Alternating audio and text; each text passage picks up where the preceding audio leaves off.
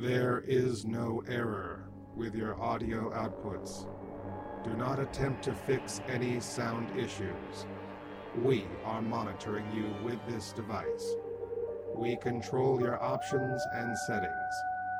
We are transmitting through your internet connection, but our signal is actually entering your mind, sending electrical impulses into the very tissues of your brain. Try to stay calm. We've taken over your senses for the duration of this broadcast. You are helpless to resist. We have taken control for your own sake. There are things you must know. This is Paranoia Radio, hosted by Olav Phillips and Ron Patton. And welcome to another splentacular episode of the Paranoia Podcast. I am Olav Phillips. I am the uh, publisher of Paranoia and publisher at large. Uh, Ron Patton, my esteemed co host, is off on a ghost hunt with uh, Clyde from Ground Zero. He will not be on the podcast tonight. Unfortunately, I'm doing it solo. Thankfully, I have an amazing guest um, who I'm. We will have a hell of a chat uh, that I can guarantee. Uh, no doubt it will twist and turn because my esteemed guest, who I'm very honored to have on the the podcast with me tonight, has a wealth of experience and has done some crazy stuff and can speak to just about anything uh, in ufology and the golden age of ufology. Um, he knew a lot of the, the movers and the shakers of the time period, and I'm sure we'll get into that. Um, so tonight we have uh, Allen Greenfield, uh, the author of Secret Rituals of the Men in Black and the Secret Cipher of the UFOnauts, which I have published as one combined entity. The uh, Complete Cipher of the UFOnauts, a book everybody should have, and I'm not just saying that because I publish it. Um, the secrets held everybody.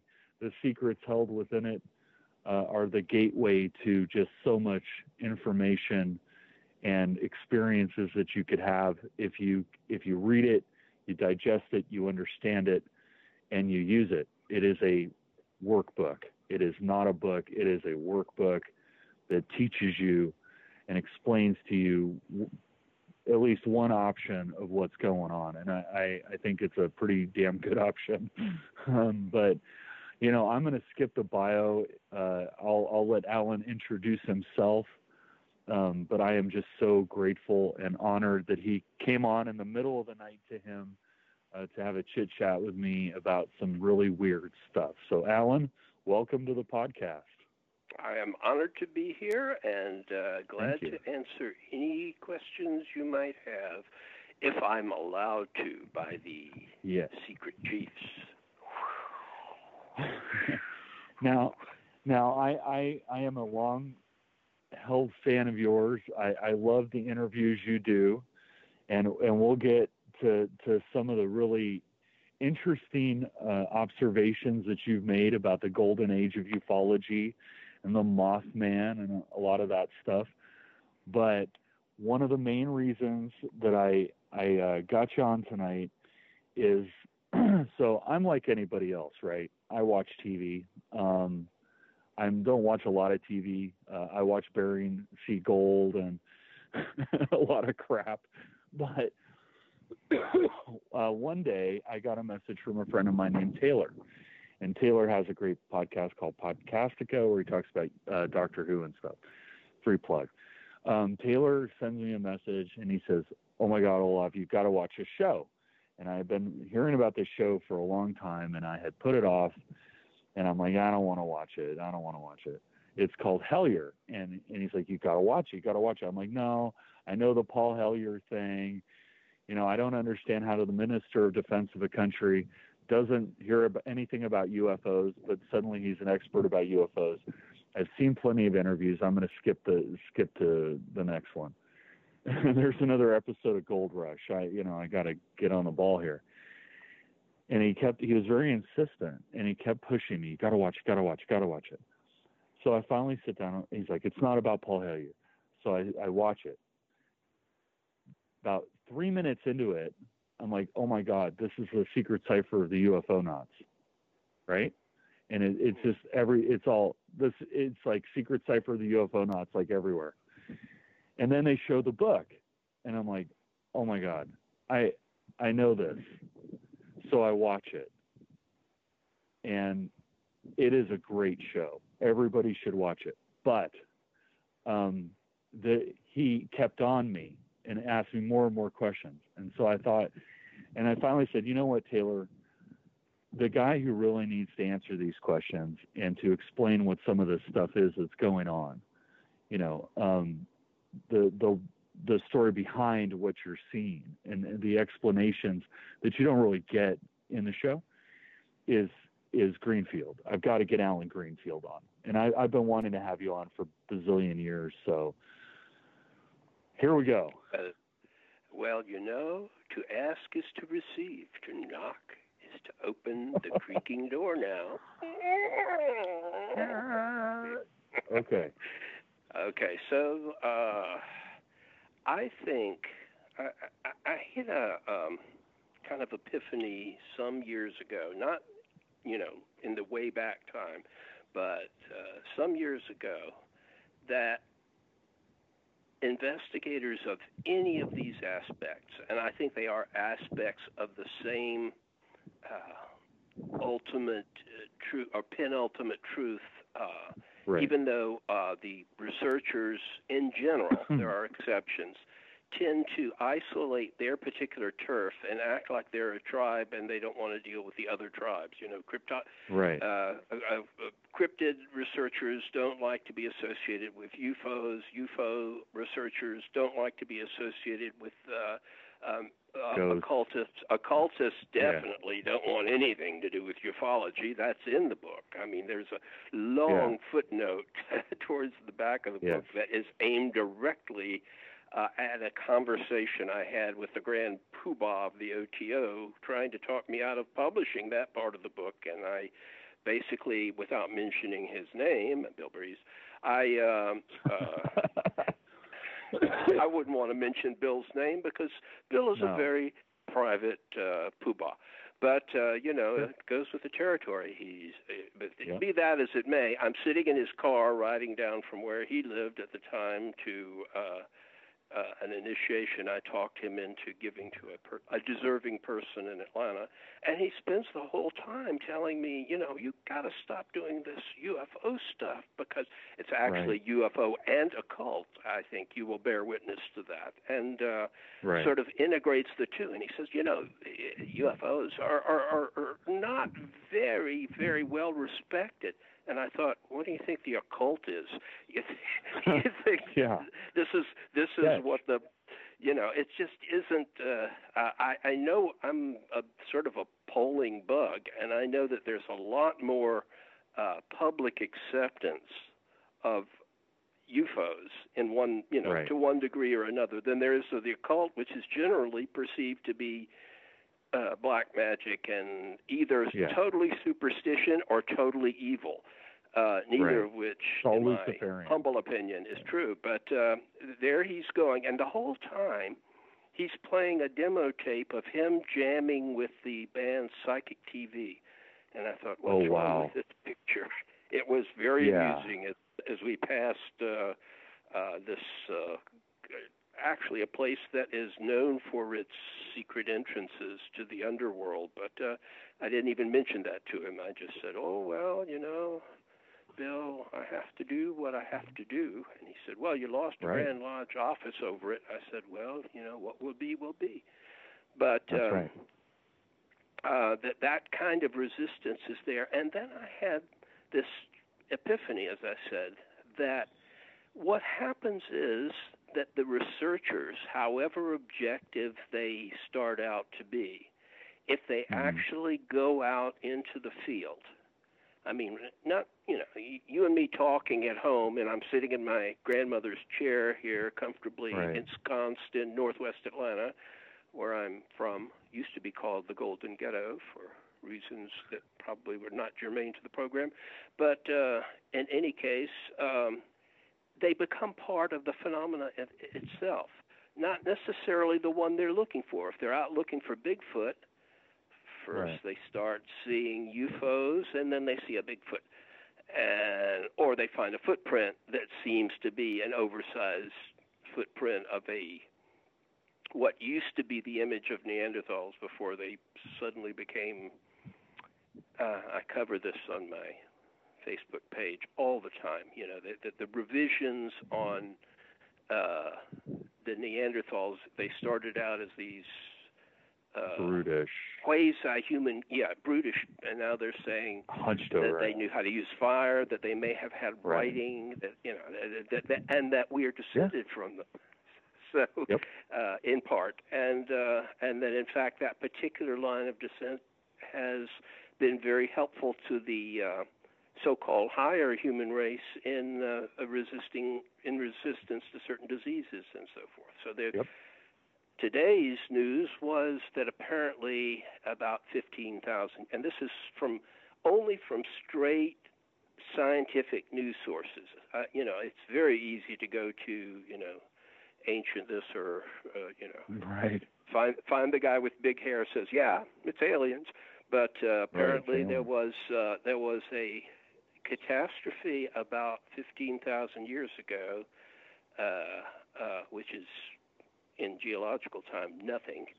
That uh, uh, was a near extinction level event, just like the one that had been so many years before that with the dinosaurs, uh, which was also Right. total heresy when I was, you know, young and foolish, or not because I believed it, but that's what they taught, you know. So, uh, 15,000 years ago is very significant. That's during the last ice, major ice age. It Right. may explain the extinction of, which I always took to be people hunting them down, but it may have been the extinction of the saber-toothed tiger and the woolly mammoth, and Yep. and also it begins to get dangerously close to Velikovsky. You know, I yes, mean, it does. may, because the 15,000 year ago collision didn't happen as far as science was concerned as of a month ago, apparently. But now it now it did happen 15,000 years ago. Right. So how much of a leap is it to say maybe Velikovsky was right on the money when he said in the at the time of the collapse of the late Bronze Age, which is still a fairly mysterious thing, maybe there Right. was uh, a similar event at that time. You know, a close brush or something that uh, disrupted uh, the civilizations of that time. To me, Sure. it's not a big leap, but uh, uh, uh, it seems to get closer and closer to the crazy stuff that I'm into, uh, which Right. is less and less crazy. Point is that you can't be a detached researcher in this area. It's all about field research. And if you Right. haven't been out in the field, if you're just reading about it, you are not getting it. If you're watching it on TV, you definitely aren't getting it. If you're reading it on the Right. internet, you have no idea what's truth and what isn't truth. But if you get out there, you become part of the phenomena. And that's, you know, that's the revelation that I had. So, well, revelation, we'll say epiphany. I Sure. I did not write the book of Revelations, and if I did, I'm not disposed to discuss it. But Well, uh, uh, there's there's a lot of truth in what you're saying. You know, when I obviously I go out in the field and I do stuff, and um, you know, 15 seconds on Google and you'll figure that out. And at one point, I had gone to ECETI, the the James Gilliland Ranch, and you know, I'm there. At it's like a Friday night. The craziness is just off the hook. You know, there's weird things flying through the sky there's orbs all kinds of weird kind of behavior and you know there's certain things that you can kind of work out okay well that's some that's some sort of a you know super secret plane or i saw an aurora uh the plane not the aurora i've seen the aurora too but um but it's you know it some of it you can explain as conventional other things you cannot and I saw a lot of weird lights moving across the surface of Mount Adams and and doors opening. Like there was something. It looked like a like a hangar, you know, with a garage door that opened on the side. All this weirdness. So along comes Saturday. I wake up, you know, I have some breakfast. During the day, there's not really a whole lot to do there, so we're sitting around. And about midday, we're sitting around. We'd we'd had lunch, and we're sitting at a at a picnic table, and I'm playing Tetris. And I just I love Tetris, and I'm playing Tetris, and uh, one of my friends, um, he elbows me and he says, "You got to see this. You got to see this." I'm like, "No, no, no. I'm playing Tetris. I'm having like the best game ever. Leave me alone." No, no, no, no. You really got to see this. So finally, after a lot of poking, which is apparently my mo, he turn. I turn around and I look, and climbing up the side of the face of the mountain, and I'm I'm probably I don't know 15 miles from the mm-hmm. mountain above the tree line in a in a snowfield that's probably about 45 degrees, maybe 55 degrees. There's these two black things climbing up the side of the mountain, and I can see them with my naked eye at, at 20 15 miles.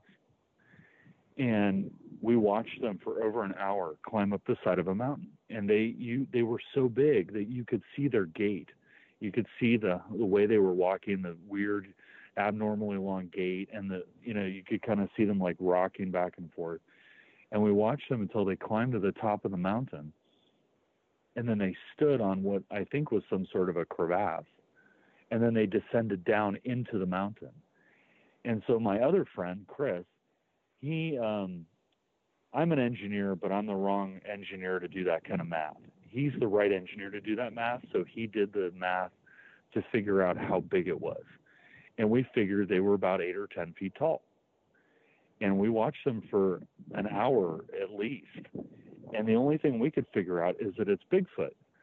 So to to come back to what you were saying, you know, and that night more U, UFOs, for lack of a better term, more hangars opening the side of the mountain. I saw a vortex that, that looked like the Stargate from Stargate SG1 hang in midair. I watched things come out of it, things go in it nothing going through it, right?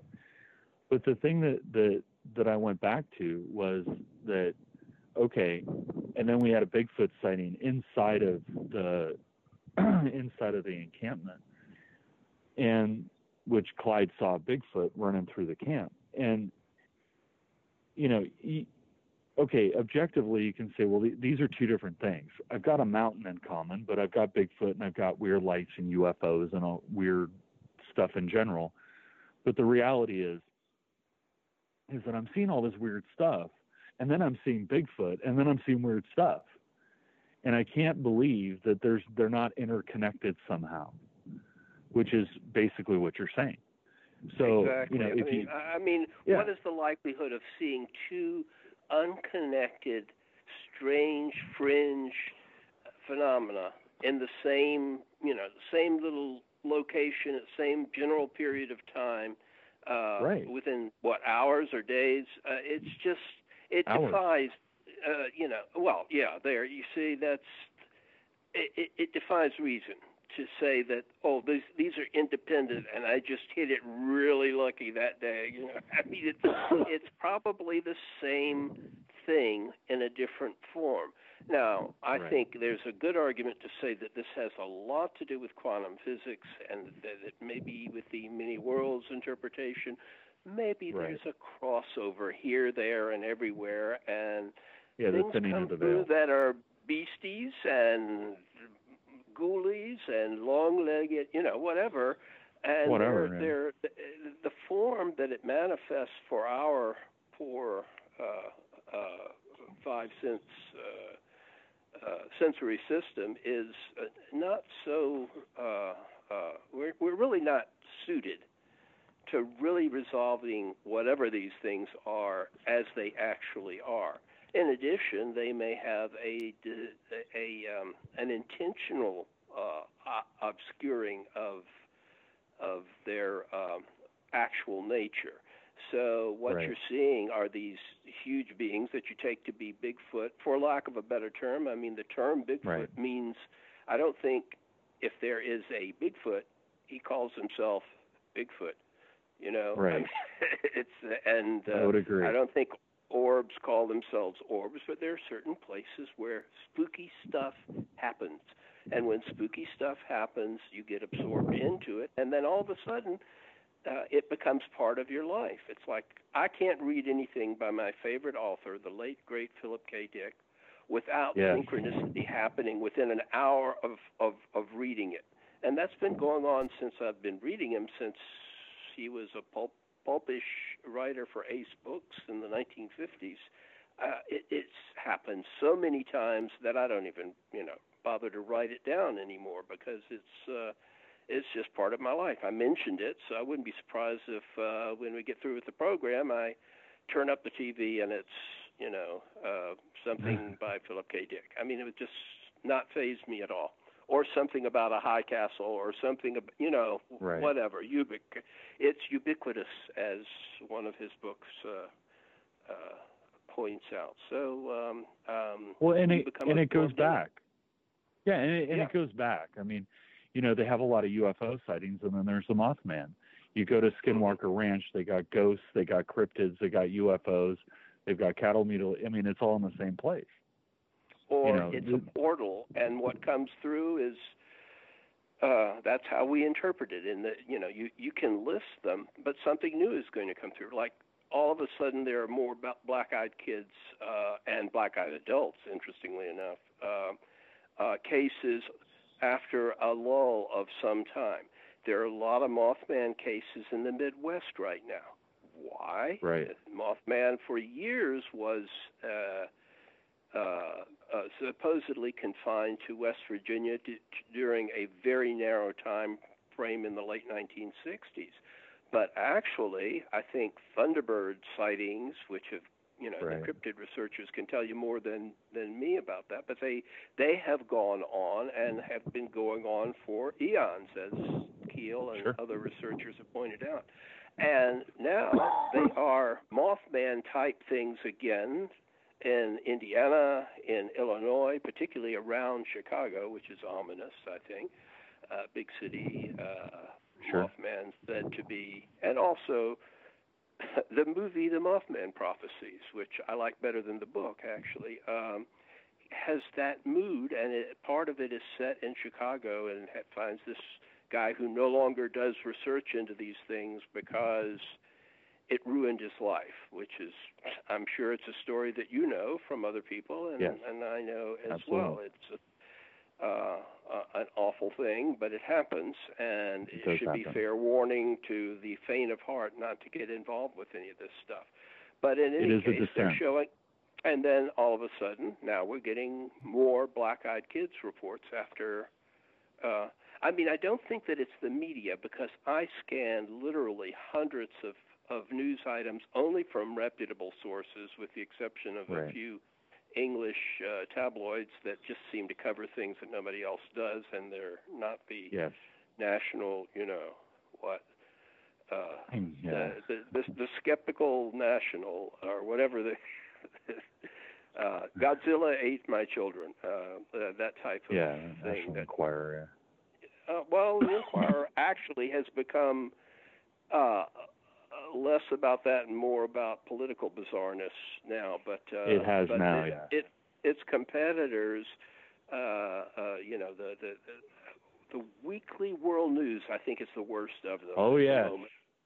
Yep. And I mean, they just, oh. I think, just invent things right off the top of their head. And uh, I wouldn't be surprised if they become manifest. You know, if you say that mm-hmm. there are reptilians among us, uh, one of these days, uh, you're going to run into a real reptilian because reality seems to be a lot more plastic in the sense of not in the hippie sense of you know phony, but in the sense of right. it's malleable. And if you start to think that something is the case, it kind of becomes the case. Not exactly as you would expect, of course, but it becomes the case. So, well, and that's that's that's also an argument for the tulpa, right? The concept of the tulpa that if you put if you put that out, then you'll manifest it.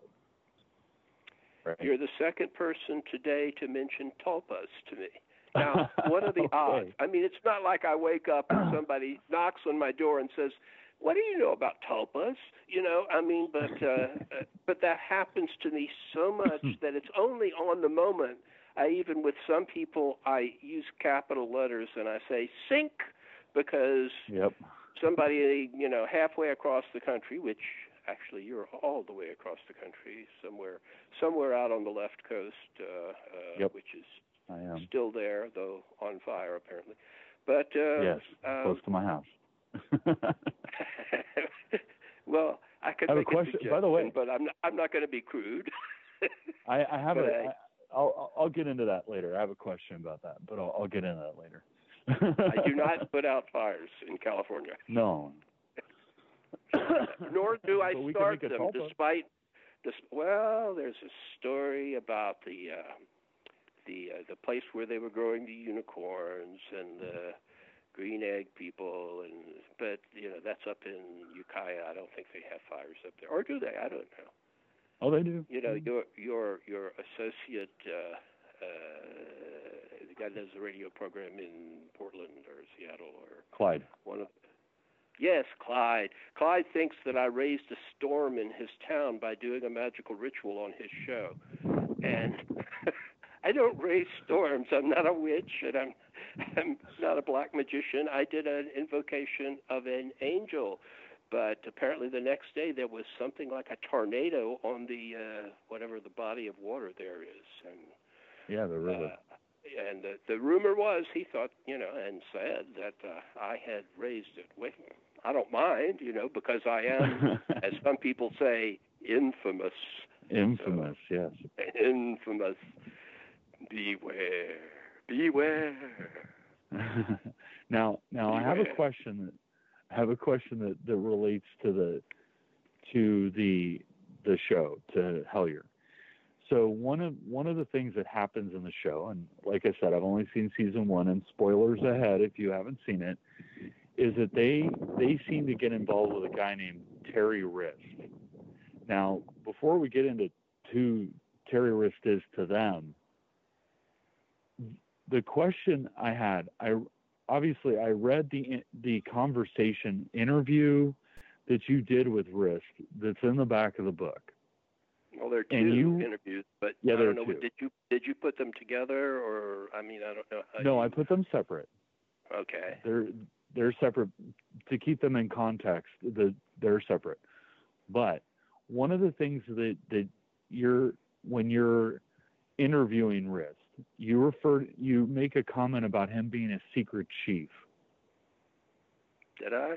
I mean, that is a long time ago. You know, it's like I keep. Yeah, no, I uh, understand. because of Hellier, I've gotten a lot of questions about Terry, who I haven't seen since uh, mid 1990s, I think it was, but uh, uh, like 1995, 96, because I was out of the Atlanta area writing the very book that uh, you have been kind enough to publish. Uh, I went down to my hometown, Augusta, Georgia, and wrote that. When I Uh-huh. got back, Terry was no longer here, and that doesn't surprise me. He was not a an Atlanta person. Uh, there were two Yeah. really fascinating people here. One was Kerry Thornley, who is now dead, and Terry, who I don't know. I do know that I uh, gave him a lot of my shaver stuff. Uh, Right. Well, loaned him is what I thought, but it included rock that Shaver had sent me that were part of this, you know, his rock art Rock and he would yeah. send me sli- uh, he'd send me an uh, manila envelope full of these rocks and say look at the images in the rocks and i would think right. this looks kind of like if you had the right kind of projector it's kind of like a hologram or a slide or you know something like that he made slides Yeah, I've seen that. I've seen that in Shaver the Shaverton. The Oh yeah, yeah. the- The Shaver Shaver was a wacko guy, but he was brilliant as well. Anyway, I, I, I think that uh, that Terry was real interested in Shaver. I only knew him for a short period of time, and the context that I knew him in was probably something that I will say in very abbreviated form because that explains something. I had a nom de guerre during that period, and I assume Uh-huh. Terry R. Wriste is a nom de guerre in the circle Right. I ran in, you didn't ask people, well, what is your Christian name or Jewish Right. name in my case, but uh, uh, you Right. just didn't ask, so I, I never did. But he was older than me and about three years, so he would be in his mid 70s now, and he was a hale and hearty guy. So I think he's probably still out there somewhere, probably doing the stuff that he was doing in those interviews.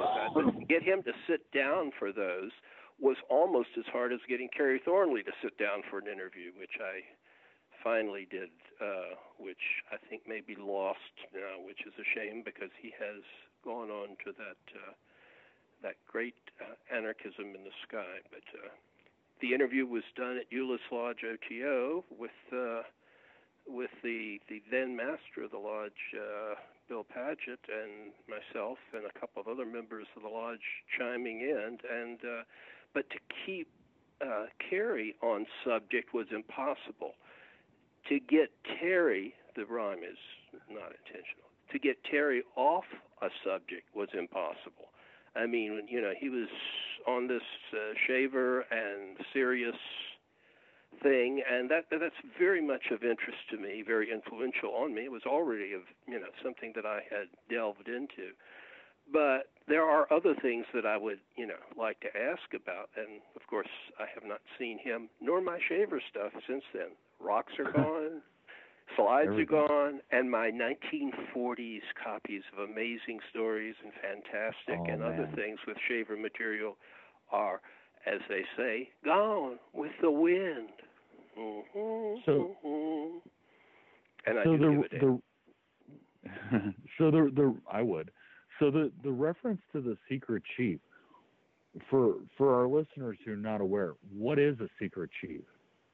Okay, that's that really is jumping. I mean, I mean, you know, I say they're all connected, but okay. Um, I think, based on my uh, knowledge of the subject, that the term secret chiefs is identical in its underlying meaning to terms like ascended master or. Okay. Uh, uh, in other words, these are or, or the, my favorite are the ones that uh, called the Guardians that uh, uh, um, was a, a, very very early on part of uh, Borderland Sciences uh, uh, Can I say right. that in English?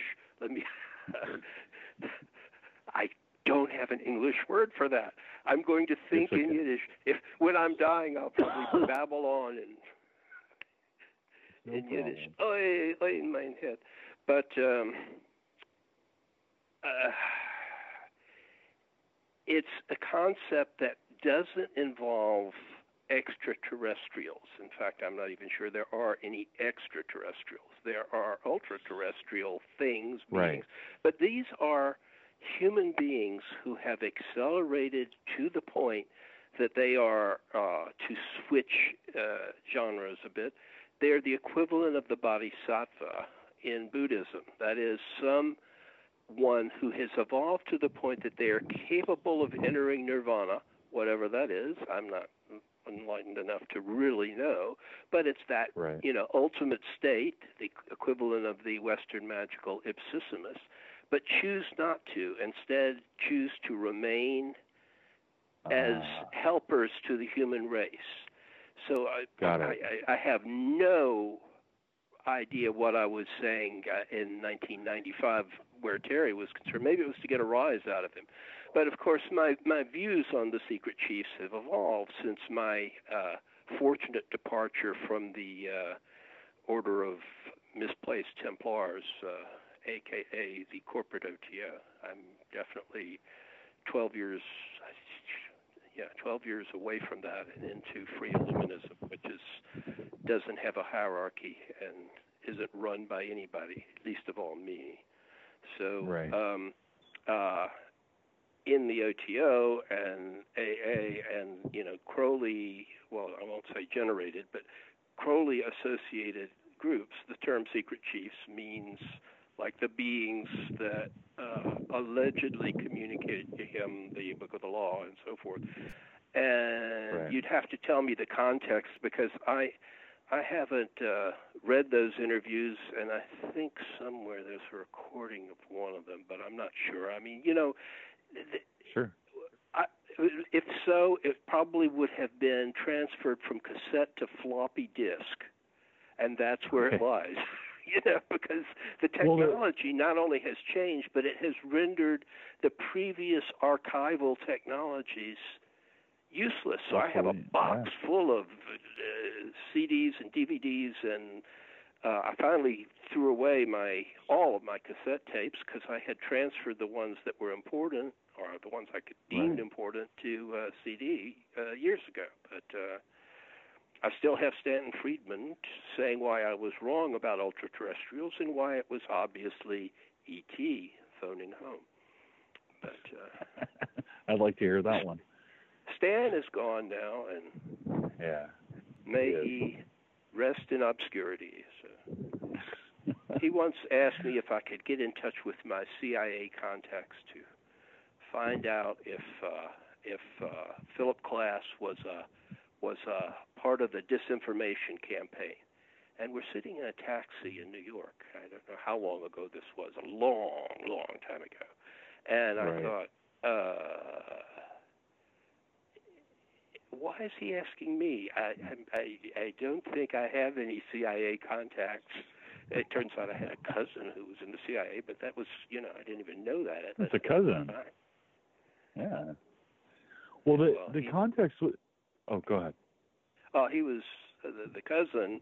I only found out about belatedly. The guy was retired and uh, on his in his final years, but he was trying to look himself up on the internet, probably because people in that sort of thing uh, want to know if they their name has come up anywhere. And his name was, I believe he's deceased, so it's probably okay to mention his name. His name was the same as my paternal grandfather's name because he had the same paternal grandfather. I mean, he was, you know, he's a first cousin and uh, right. and his father was my father, one of my father's brothers. Uh, uh, okay.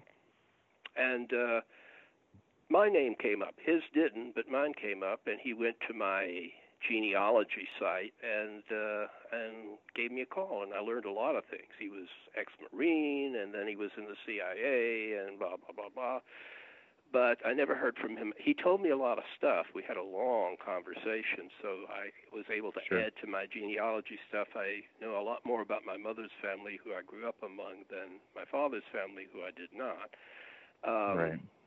Um, my father came south during the Depression because he couldn't find work in his native Baltimore, so it was. Uh, uh, and by the time I came along, his you know his family was distant, and his mother apparently passed away three months after I was born. So, oh, wow. uh, you know, were, that was his last close connection uh, there. So I think I visited with his family once, and the next time I saw any of them was at his funeral, literally, you know, many wow. many years later. So um, I found out a great deal from this guy, Al Al Green, another Al Greenfield. Uh, uh, right and um, synchronicity.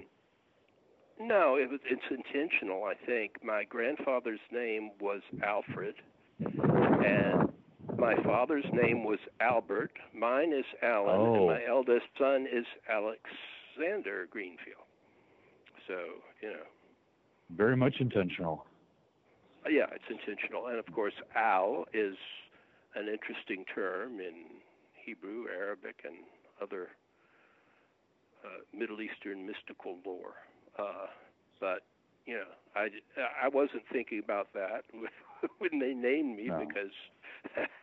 You weren't I, thinking about it that much. I was a, I was a little young, and before I could yeah. protest, uh, they were having a ceremony and whacking off the end of my well, you know, I mean. Yeah, I know. I was a little so, drunk. That's, that's the custom. and don't remember, and don't know what it's like, and that's that's stupid good. I really so got off the topic there, didn't I? No, no, it's fine. It's fine. We're a, we're a tangential podcast. We go off oh, on the, a lot of tangents. You know, you know, I was I was explaining to uh, to a very close friend of mine, Michelle, who is an adept. In fact, she's the only person I've shown Hellier to, and she said, "Oh, that is terrific." And she's interested in production values as well as anything else. Oh yeah, I think you know Very just high. on that.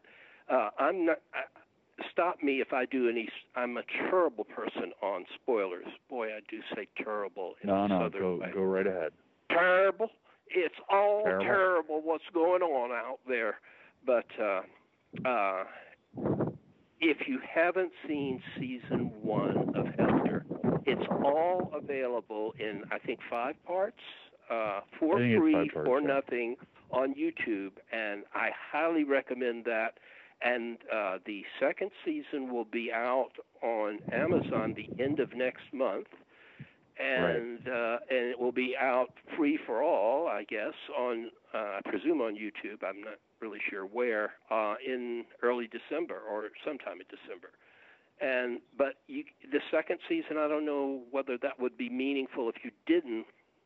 So you know, it's it's yeah, not a binge. I think you can watch it all in you know a couple of hours. But uh, yeah, I did. Uh, yeah, well, it took me yeah. two nights, but uh, you know, I was doing other things as well. I do a lot of binging TV stuff.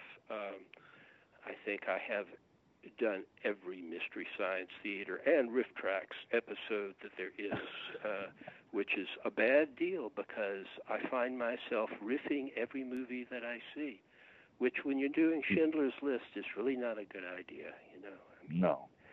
You should try Cinema and, try Cinema Insomnia by by my bud uh, Mr. Lobo. Give that one a give uh, that one a crack. I, I I will I will endeavor to do so even as we speak. well, so the context the context was that you were having a, a, a somewhat wide-ranging conversation with him, and it's it's very abrupt. That you're you're talking to him about various things, and he's and then you say some something to the effect of, "I have a." How did you? I forget how you put it, but it, it was something to the effect of, "I I think you're in a sudden, or I think you're a secret chief. And his response was, "Oh yeah, whatever." And then he changed the subject and and moved on. And he was very, very, and I think he brought it up again, and then he dodged it again. He was very like um, non-committal about it. That he he really didn't want to discuss it. Was the sense I got.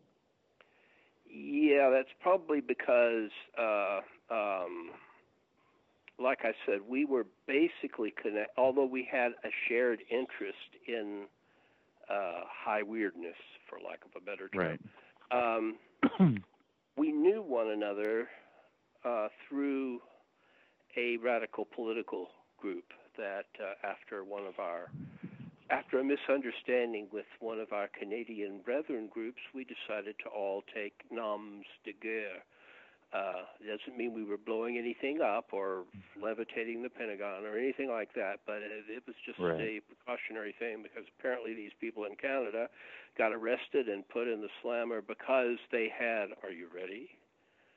Ammonia and fertilizer in their home. Clear evidence got that it. these were radical bombers, you know. So I thought, yeah. whoa, gee, I don't have any fertilizer, but I'm sure they could cook up something. Sure. the anarchist cookbook here, so uh, uh, I suggested to members of my uh, affinity group, hey, why don't we take? Uh, Terry already had Terry, but I presume that is not his birth. Right. Hi, I'm Terry Arist. If you say that, say it that way, it's clearly not who he was, and yeah. he wrote for our magazine and and stuff. But you know, maybe he was just dodging it for that reason. He certainly, at that time, I remember that I was still under the shadow of uh, uh, Aleister Crowley much more than I am today, and there was a place that Crowley said something to the effect of someone just pointed oh i think it's in magic without tears one of the letters in there uh, someone just pointed out to me that i might be a secret chief so I may have been, you know, kind of referencing that because I don't believe okay. any corporeal human being is a secret chief. But that's, you know, right. that's just me.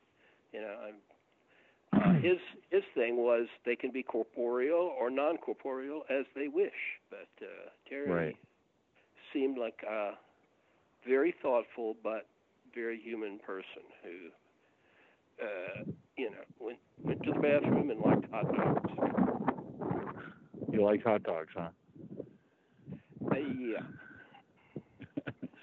so we hung out in the hippie district, and uh, uh, um, all of us did. I mean, everything everything that I was involved in was part of the little Five Points hippie golden era of that of that period, and uh, there were all sorts of little shops and the places that you could get uh, edibles. It was sort of pre-vegan type, you know. Uh, and uh, uh-huh. his thing was hot dogs. Mine was uh, cheeseburgers. Cheeseburger, cheeseburger, cheeseburger, Coke. Both of which are excellent, excellent meals. I'm very happy so, that they're they're now returning vegetarian stuff. Not because I think that it's uh, healthier. I just, you know, I'm. I don't think I would uh, kill an animal myself. Be more likely to kill yeah. a person than an animal. I don't think yeah. I could get away with it on Fifth Avenue, unlike the chief, the non-secret yeah. chief. The non-secret chief. So, so do you, do you think that they're actually talking to Terry Wriste in the show? Is what he's saying sound like I, Terry uh, Wriste? Uh, well, well, I um, I'll pass on that. See season two, and uh, okay. I think that probably will will season one will whet your appetite on that. I, I really, uh, uh, the short answer is yes, but there's also a lot of static in this whole thing, and I'm sure you would agree with this, there's a signal to noise ratio, just like in radio waves, and uh, right. And sometimes the noise seems like the signal, and sometimes the signal is dismissed seems because of the noise. Um, I think there's a mixture there, but uh, uh, uh, what people who do field research, if they have, um, how shall I put it, a not a contact, that's the wrong thing, a communication experience with non corporeal beings. It, uh, all that you learn from day one in a good magical setting is it ain't necessarily what it says it is. Yes, absolutely. I yes. I the Ouija yes. board can lie. And, uh, the Ouija board lies and not only can it lie, it can lie convincingly. And it doesn't. It isn't Very. just a Ouija board. It's anything that uh, um, uh, that that involves communication. The most sane group of people, unfortunately, most of them are gone now, are the people that generated the the raw material, the LL the light lines people, who I uh, consider to be friends of mine. Don Elkins, the, uh, the late Eastern Airlines pilot from the late Eastern Airlines, and uh, Carla Root, right. a really good friend of mine. Um, and uh, the guy who's handling it now was the guy who told me you're going to have to pick eventually uh, between the political stuff and the mystical stuff. You can't do both. And I was dismissive of that, but I have found that to be the case. So I don't do the political stuff anymore. I have opinions, but you know, sure. I'm not a I'm a little old to be a street activist anyway, so you know. Yeah. But in any case, um, um, uh, I, I feel that uh, the um, the communications that the LL people did was always in the context of we don't make any claims that what you see is what you get. What we claim is that it's genuine phenomena and that we can teach anyone to do it, which is, of course, precisely the claim that I make. Anyone who really works diligently with the secret cipher, the UFOnauts, will be able to do predictive things. My original hope with the first edition of that was I would get loads of people who read the book to be doing what what I initially did with it, which is use it themselves and predict UFO cases. That was a relatively modest goal at that point. And yeah. uh, to to date, I haven't uh, even seen that, much less this more extensive and expansive notion that any of these phenomena can be predicted because the cipher is part of the mystery itself, and the mystery itself is, you know, as as we discussed earlier, universal. Right. In other words, uh, you know, if you want to spot Bigfoot and somebody says it made the sound unk, I'd say right. unk like UNC, uh, UNC, UNK. Try that in the cipher, and if you come up with uh, uh, uh, Pelier, Vermont, which probably is a fictional place, at least I hope so, uh, 7 7 uh, 2020, uh, then I would make it my business to be in Pelier, Vermont on the seventh day of the seventh month of next year. Uh, that's what people should be doing.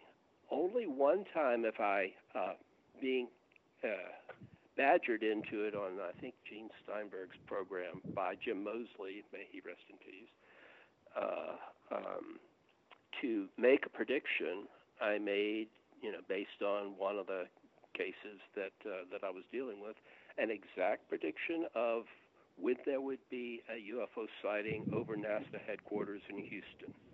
And there was, and I came back on the program and was ready to gloat. And they said, well, you know, I mean, people see stuff all the time. So I thought, nah, that's not what I'm doing. I'm not in the psychic prediction business. I'm in the no. I'm in the investigation business. So if people want to work yeah. with it, they'll find they'll find their own truth. If they don't want to work with it, then they'll find it an exciting and intriguing mystery that will remain a mystery. So maybe cruel, no, I, I think that's you know I try to I try to tell people that that you know there there are two truisms to do things that are Fortean to seek the Fortean right is that number one you'll be confused a lot. And you'll see things that you don't understand. And it, you can rationalize it but you don't understand it. And the, the, the second truism is that you will over time you will just come to your own understanding of it. That it's uh, experiential so you just kind of have to do it it, yeah. and also transformative. If you throw that in, it is transformative. You're right on the money. That's uh, yeah. Uh, if if you stick with it, uh, you may come up with something that is not communicable to others, but will right. uh, be your truth and will be transformative for you. And I it's think true. that's you know, if you you ask me how do you become a secret chief, well, first of all, you probably die first, but other than that, Let's other avoid than that, that little part. trick that we will all do at some point or other, uh, except uh, uh, Bob Wilson's daughter, may she uh, rest in ice, uh, who may be back. You know, we don't know.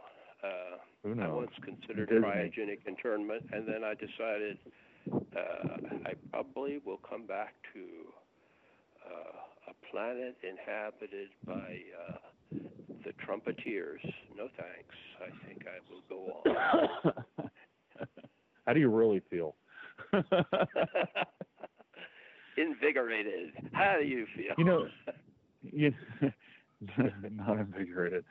No, but one of the, one of the other one of the other things that I've noticed, and especially on the occultism side, is that well, there are two things that I noticed, and this this is transformative, right? The number one, mm-hmm. you can't you can't unsee what you've seen, and once you've seen it, you inevitably see it more.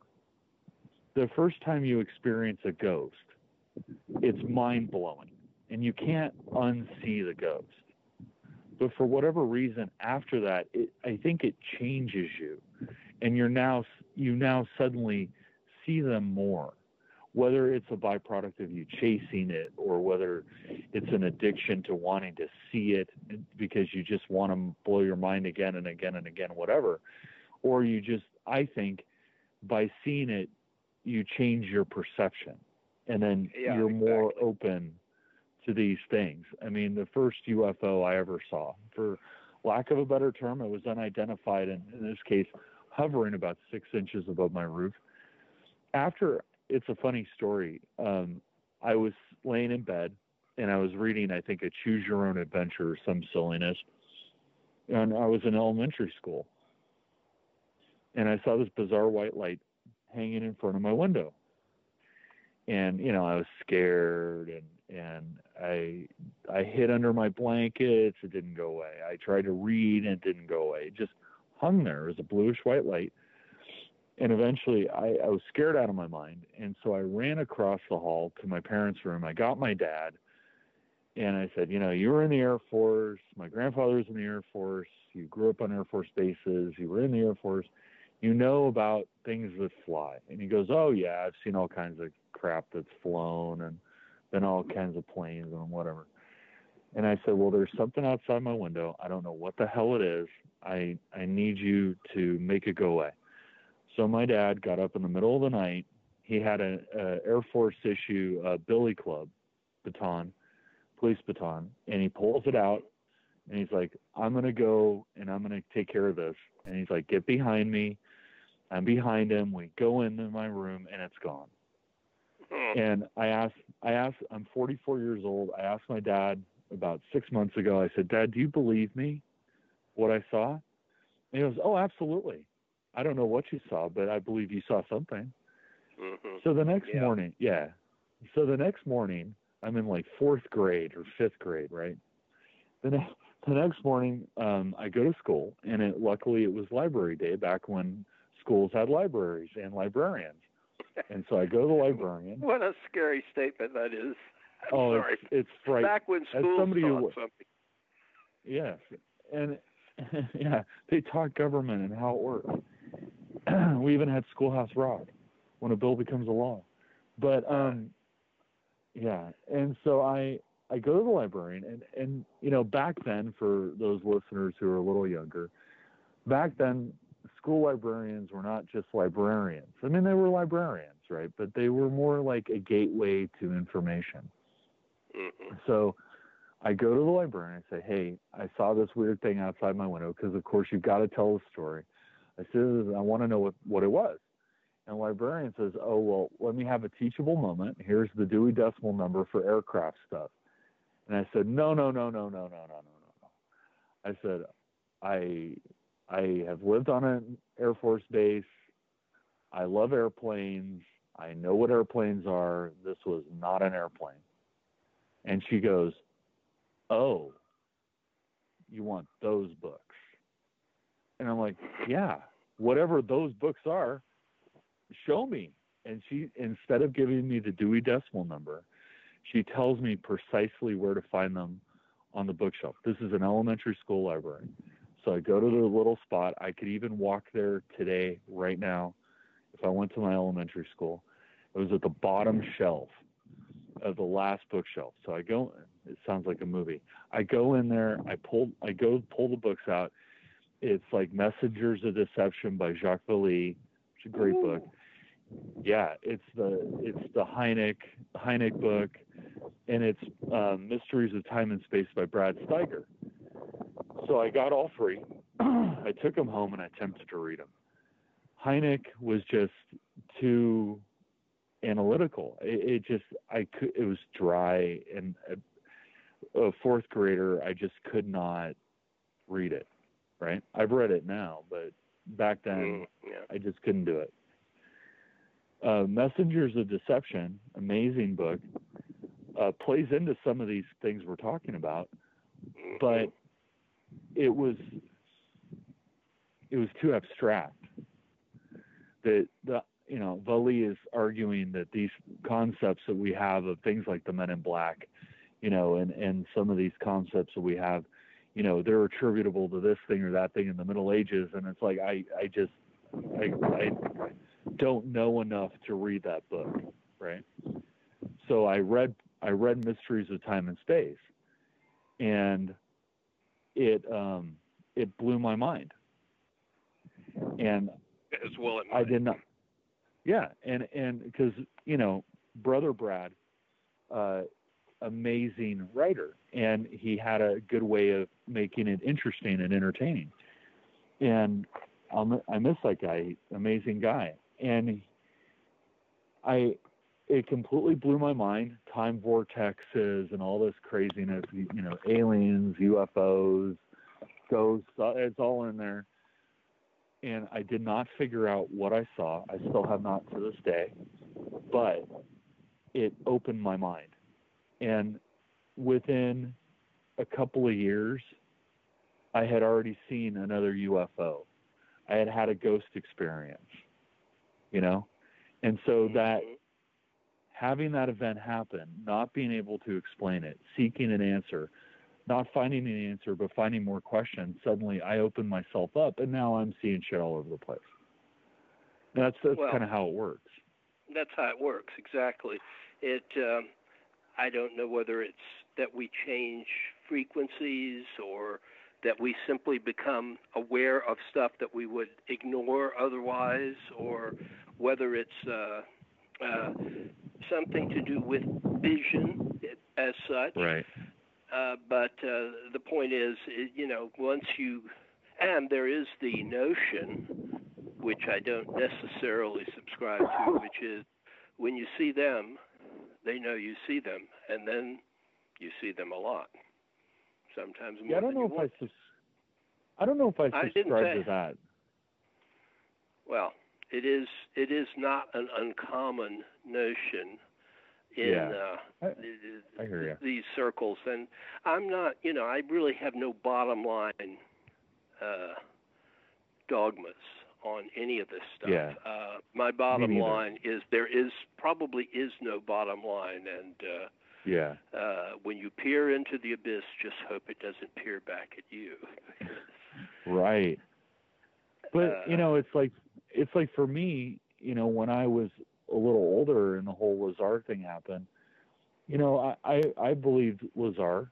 I still do to this day. I believe that he is accurately telling you what he saw. It, what he saw is what he thinks he saw. I don't know, but he, I believe he absolutely is telling you what he saw and what he was told. That doesn't mean that they told him the truth. It just means that he's accurately p- portraying his experience one of the reasons that I really, really believe him is that not long after that, when I was about 13, I saw a Lazar Sportster model hanging in the sky at about 20,000 feet over my house.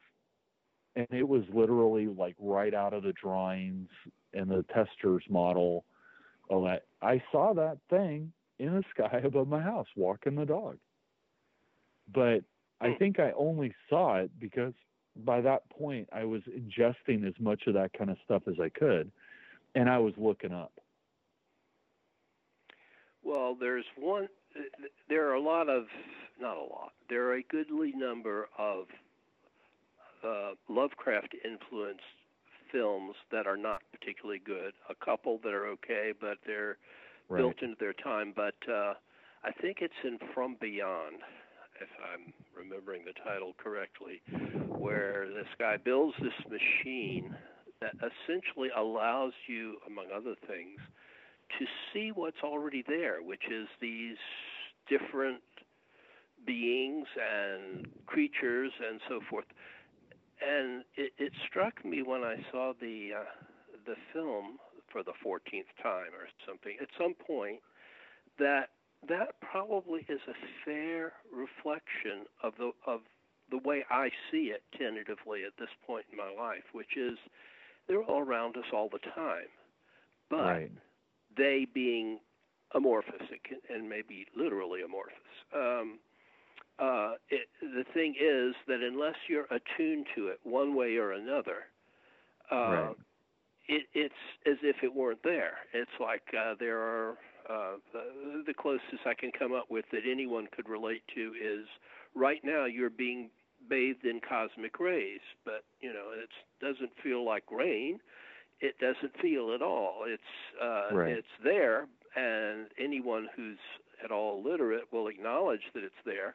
I mean, there's radio waves all around us, and all kinds of things, and microwaves, and uh, sure. I've got a cell tower just you know within view of my domicile. So um, uh, the the tower I can see, the waves I cannot because I'm not attuned to that.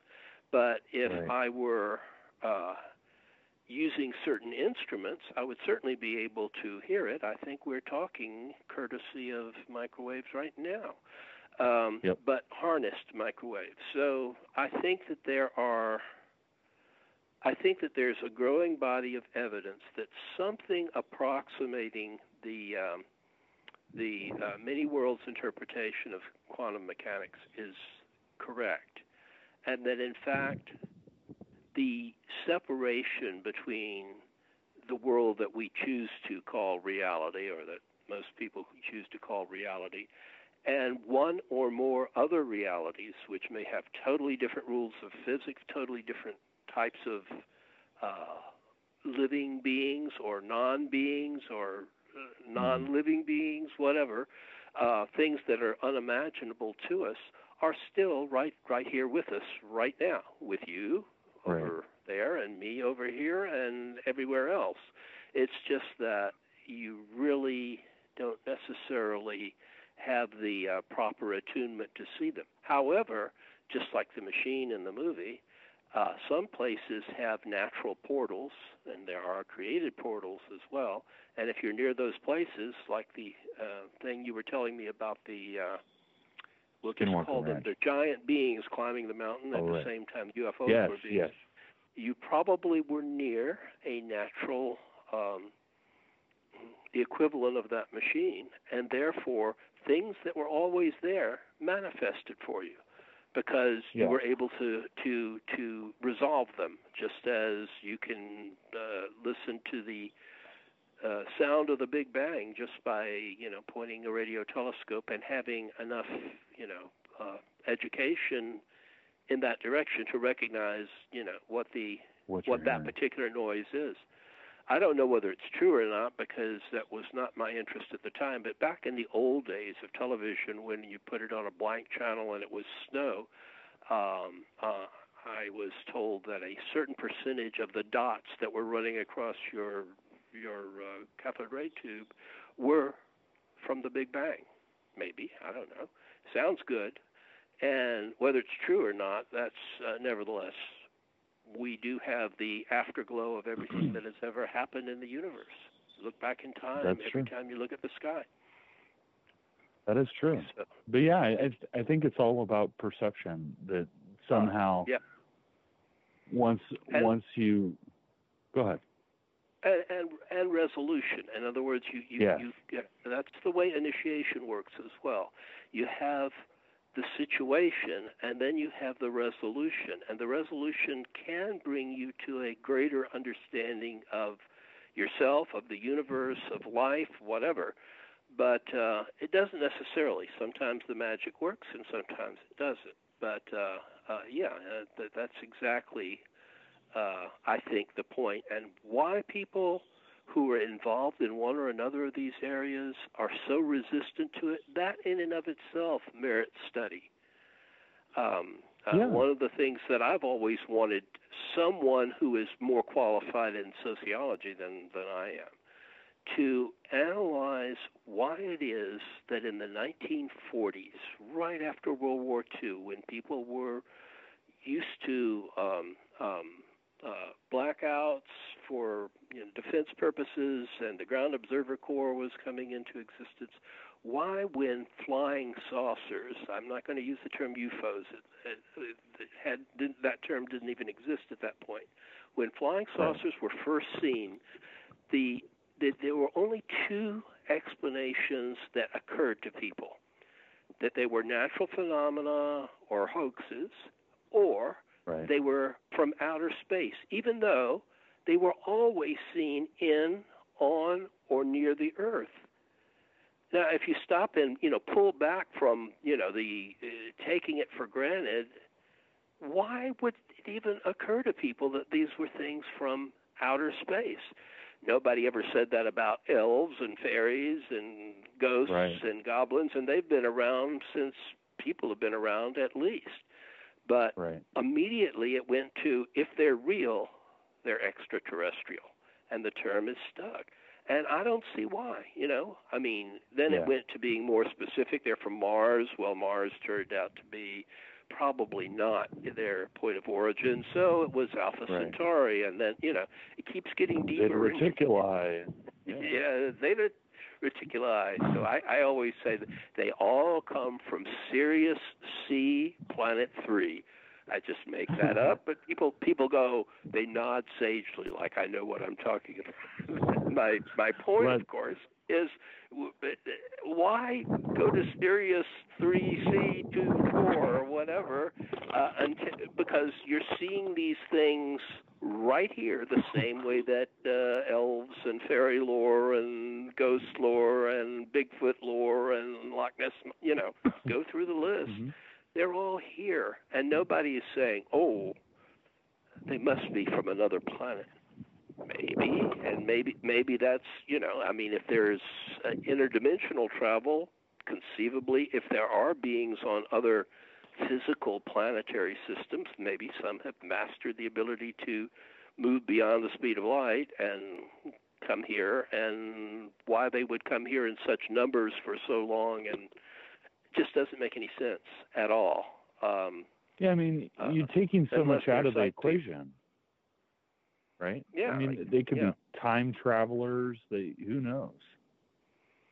It, yeah, it's almost I mean, a cop out but those those type of answers only came along later when um, I had a friend in Canada, may still be with us, named Gene Duplantier, and he was in ufology for right. many years, and then he he sort of did a farewell thing, although I think he got back into it because when you have the bug, you have the bug. But he said something I'll never forget. He said it's like a long walk down an endless tube, and in a way, yeah, there you go. That's the problem.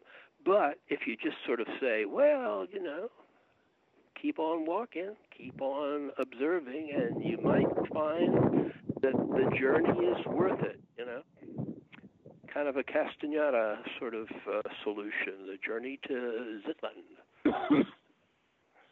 No, I, I think You're not it is. really I ever going to get to Ixtlan. I think is the point of that. But you, the, the journey Yeah. is, is worth it.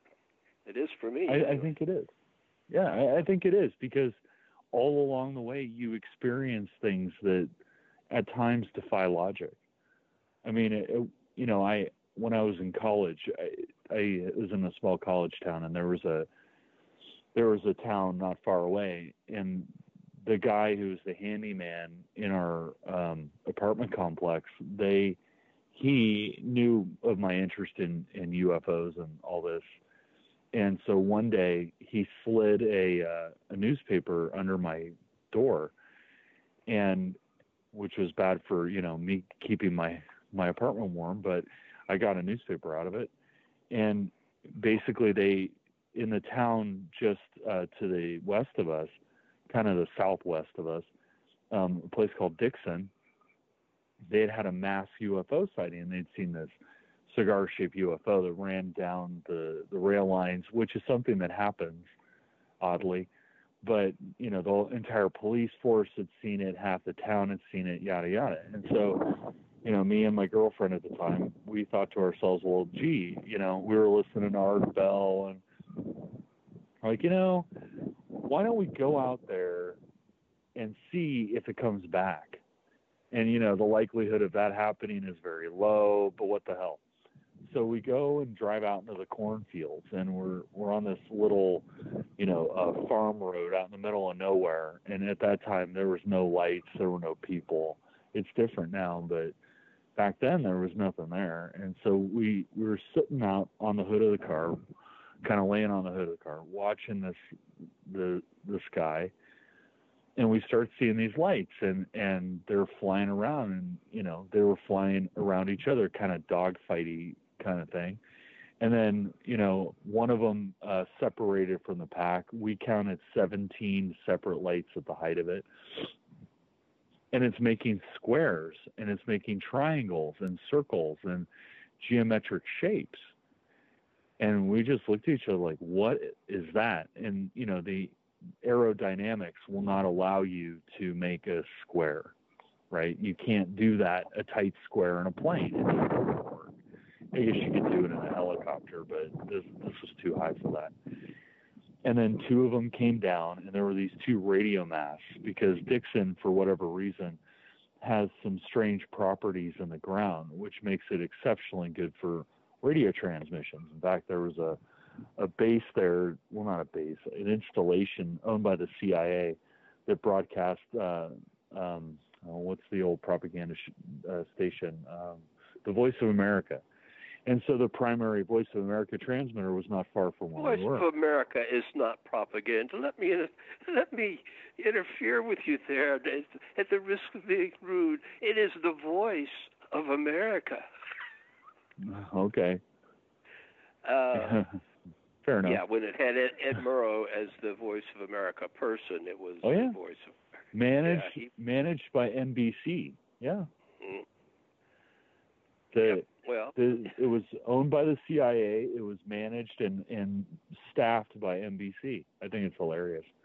Well, anyway, Hmm. there are these two radio masts, and and two of these things came down, and they were going back and forth weirdly, back and forth between these two radio masts, a couple miles apart. And go down, roll over, come back, roll over, go down, roll over, come back, whatever. And you could kind of see in the moonlight that they were triangular and they look like the classic triangular UFO, lights on the corners, bright light on the front, the whole thing. And I mean, we watched this for hours. It was crazy. And eventually, one of them passed the radio tower, and, and we were on a straight line, and it was coming toward us. And we looked at each other, and my girlfriend says to me, I don't want to get abducted. I don't want the anal probe. We're out of here. So we got in the car and we're like driving 90 miles an hour, you know, whatever. But it, you know, that was another case where it shouldn't have happened. That mathematically, it happening two days in a row like that never should have happened. But watching that, it blows your mind. And again, it changes your perception. Do I know what was making a square in the sky?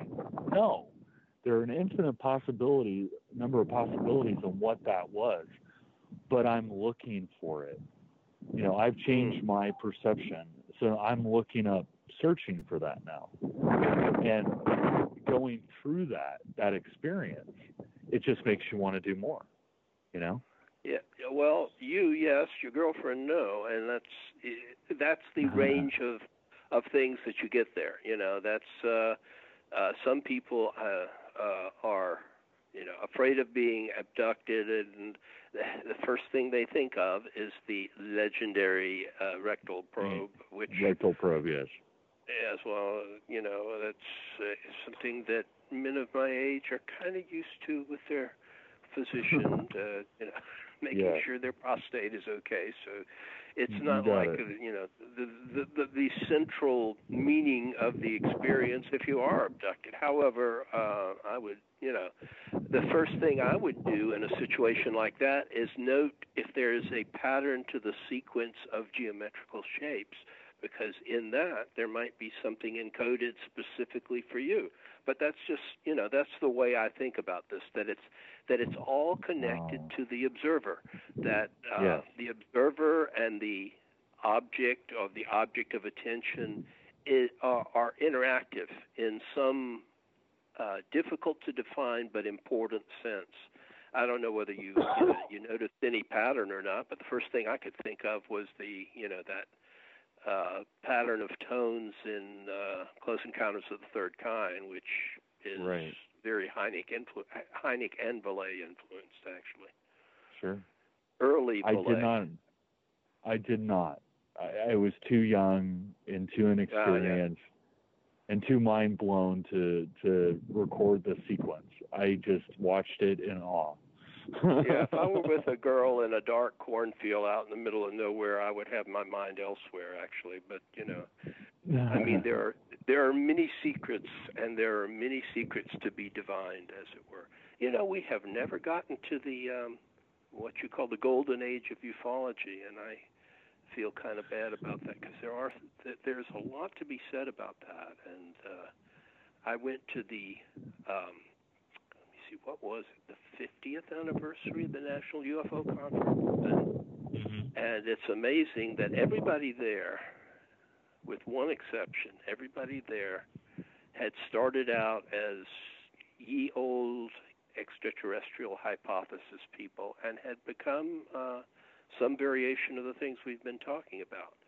In other words, they had evolved on it. Now, these are just the people who are, you know, still with us and uh, who've stayed more or less in the field, at least enough to uh, to come to a conference. And in the in the point of origin, which was Cleveland, Ohio, 1964 when we started. But uh, um, somebody mentioned at the at the gathering that it was a shame that ufology wasn't uh, uh, as coherent and tight as it was at that time. And I had sure. confronted with that question. I thought, no, actually, this is the golden age of ufology. It's just gone mainstream. When yeah. I was first in ufology, nobody knew what the term meant. They'd say ufology, which I, every now and then I do a program. Somebody says, "So how long have you been in ufology?" And I think, I'm you fool. So let me tell you about ufology. But um, um, now, uh, most of the jargon, the terms, the notions, even things as outre as we're talking about right now, it's not like everybody believes any of this. But right. lots and lots of people are familiar with it.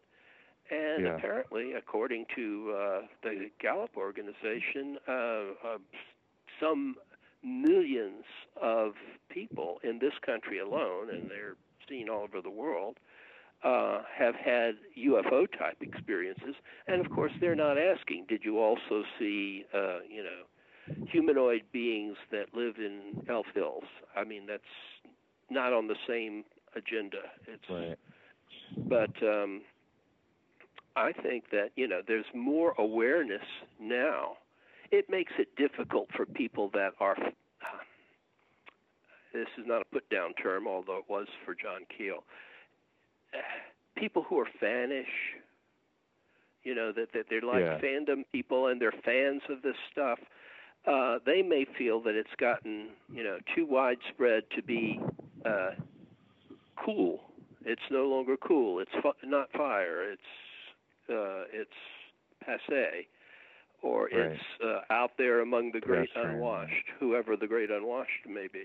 And I think, well, I'm, I was always hoping it would get out there to, you know, to greater numbers of people because uh, it, it's not just going to be a single generation thing. It's been going on for a very long time. Will continue to go on, and we certainly haven't solved it. Case solved. Go on to, you know, something else.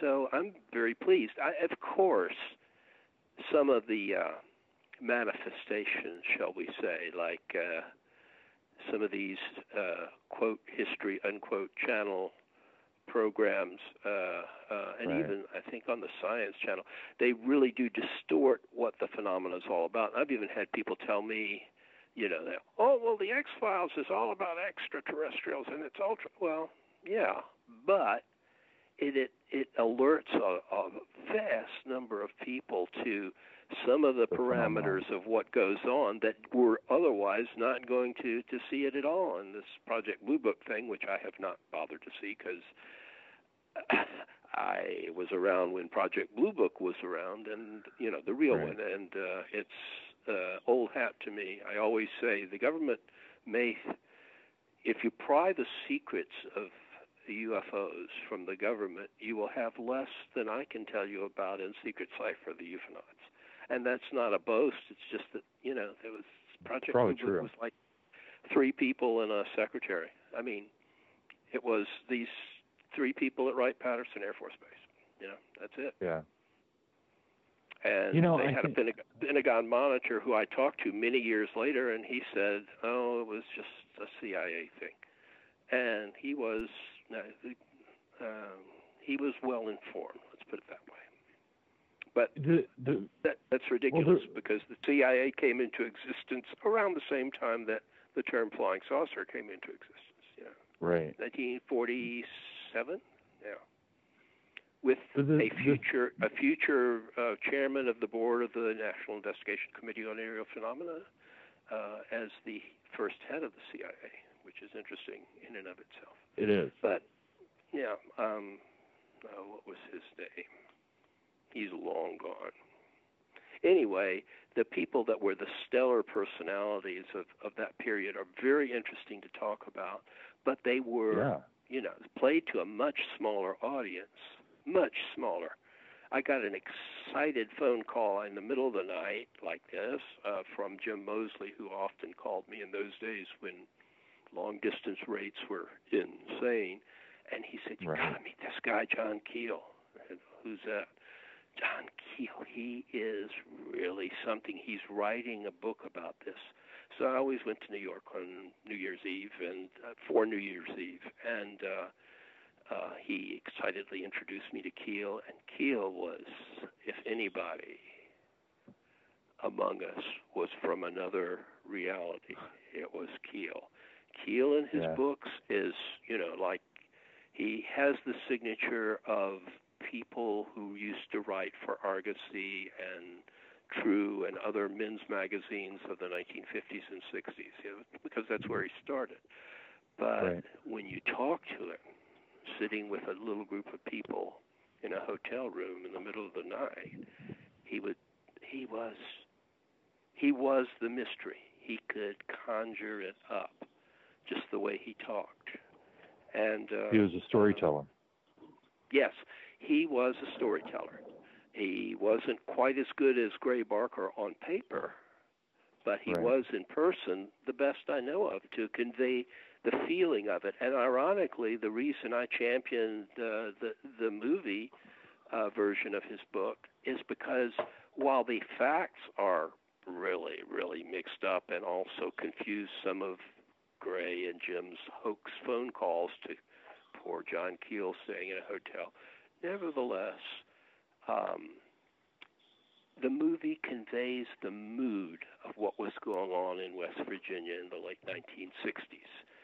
Uh, yeah. and it con- the mood is is just as important as the you know to factually list the events that happened and try to dissect was this really a man in black or was this somebody Gray Barker had hired to pose as a man in black as somebody once said about a man in black that I uh, confronted, but um, um, which I wouldn't even say if there weren't like 20 other people with me at the time.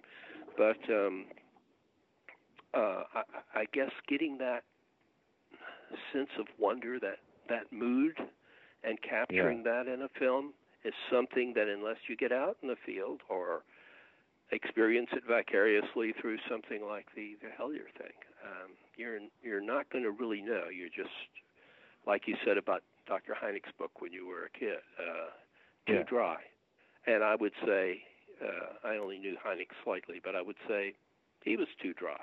I mean, you know, he was a nuts and bolts sure. guy. He was the Air Force contract uh, scientist for UFO stuff. When he started to think there was something to it, they fired him.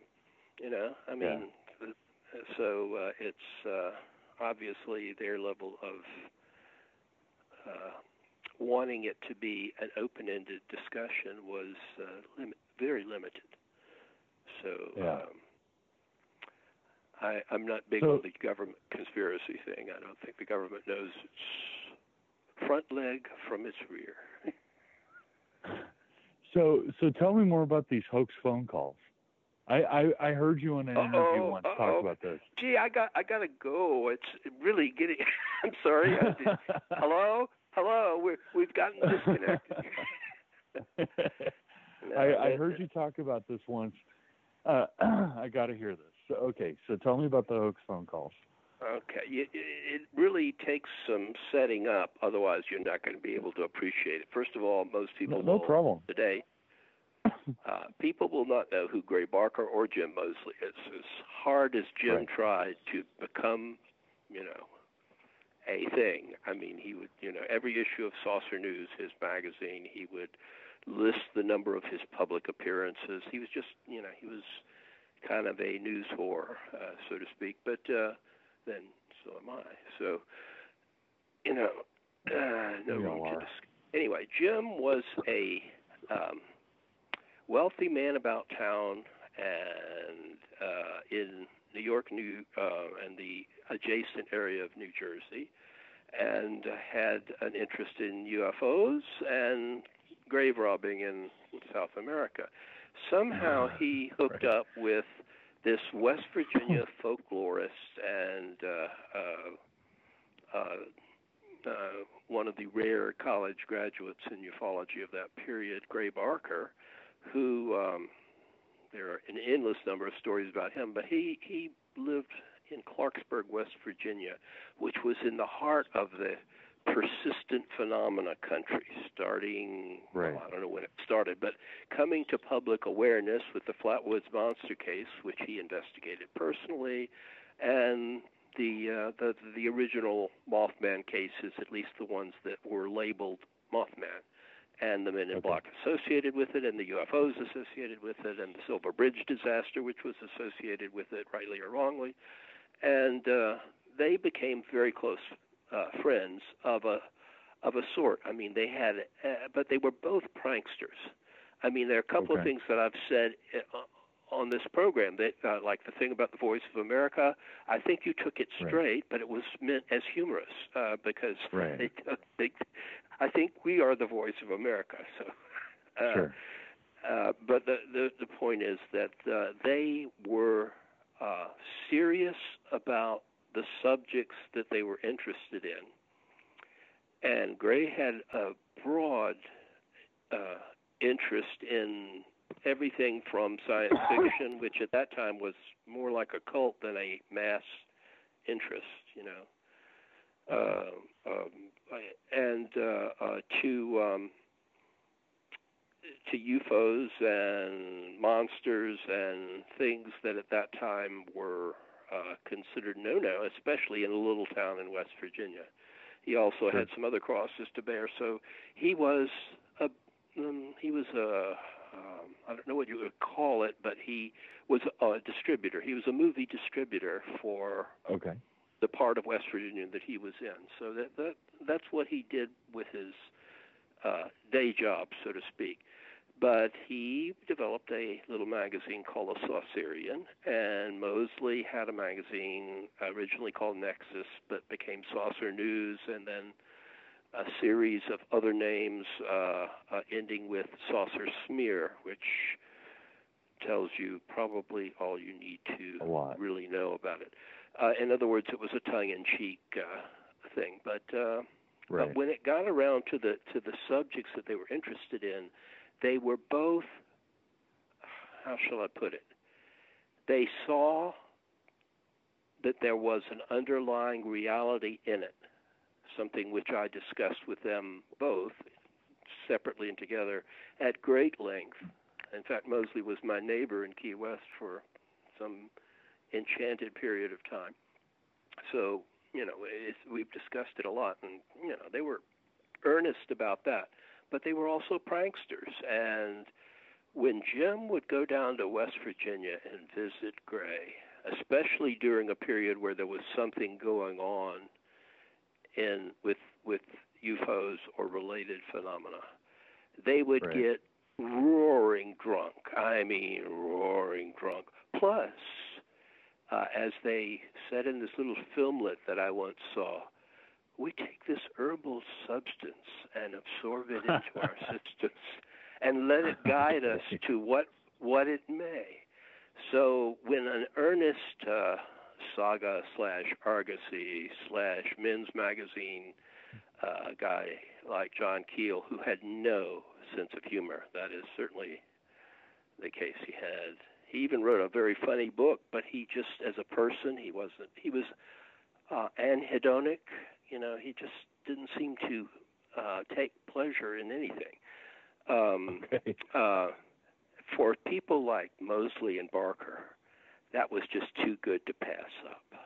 So they knew he was there investigating on Gray's turf, you know, the uh, the mm. cases. And if you've seen the uh, the movie uh, uh, The Mothman Prophecy, uh, Richard Gere playing John Keel, a very unlikely. Right. uh, he keeps getting these phone calls in the movie. Well, I've had those phone calls from Gray and Jim. Uh, they they would call up and there would be weird noises on the phone and there would be weird voices saying, "You will." This is one that is a quote one that I got. You will discontinue this project or reap the results with good sound effects. And of course, okay. someone like Keel, you know, that's Indrid Cold giving me a call. Well, yeah, maybe, but uh, probably Indrid Barker and Indrid uh, Moseley were Cold tying Moseley. one on and having a really, really, really good time. And they did other things. Sometimes they got in trouble for it. Though one time they wrote the infamous, just like me, the infamous Straith letter on um, uh, Department of Defense stationery, which somehow Gray got a hold of, and that caused oh, wow. all kinds. Of, so there's that aspect of it. But remember what I said about the people involved become part of the phenomena.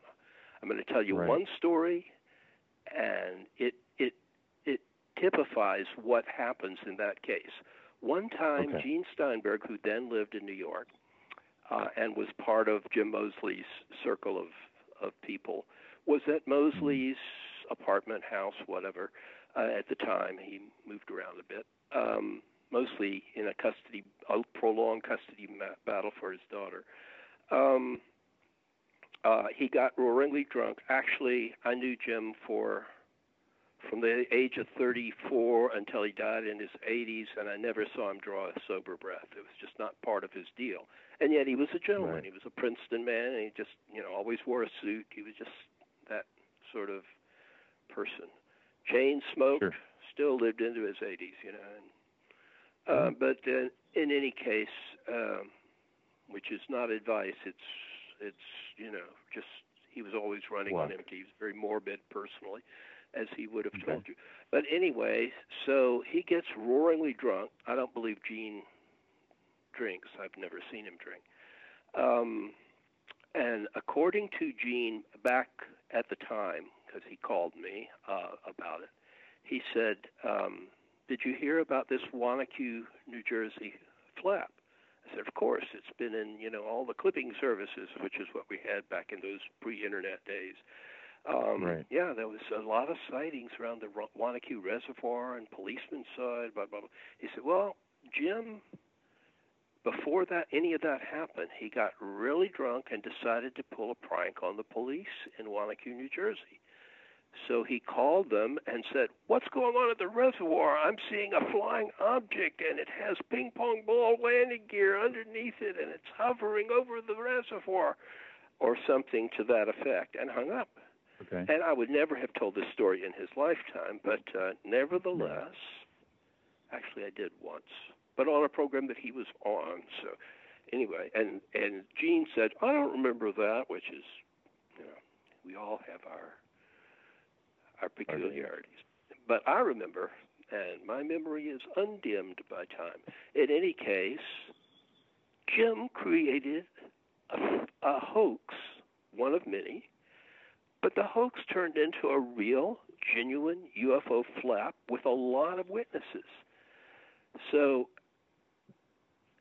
which is the phenomena and which is the ufologist?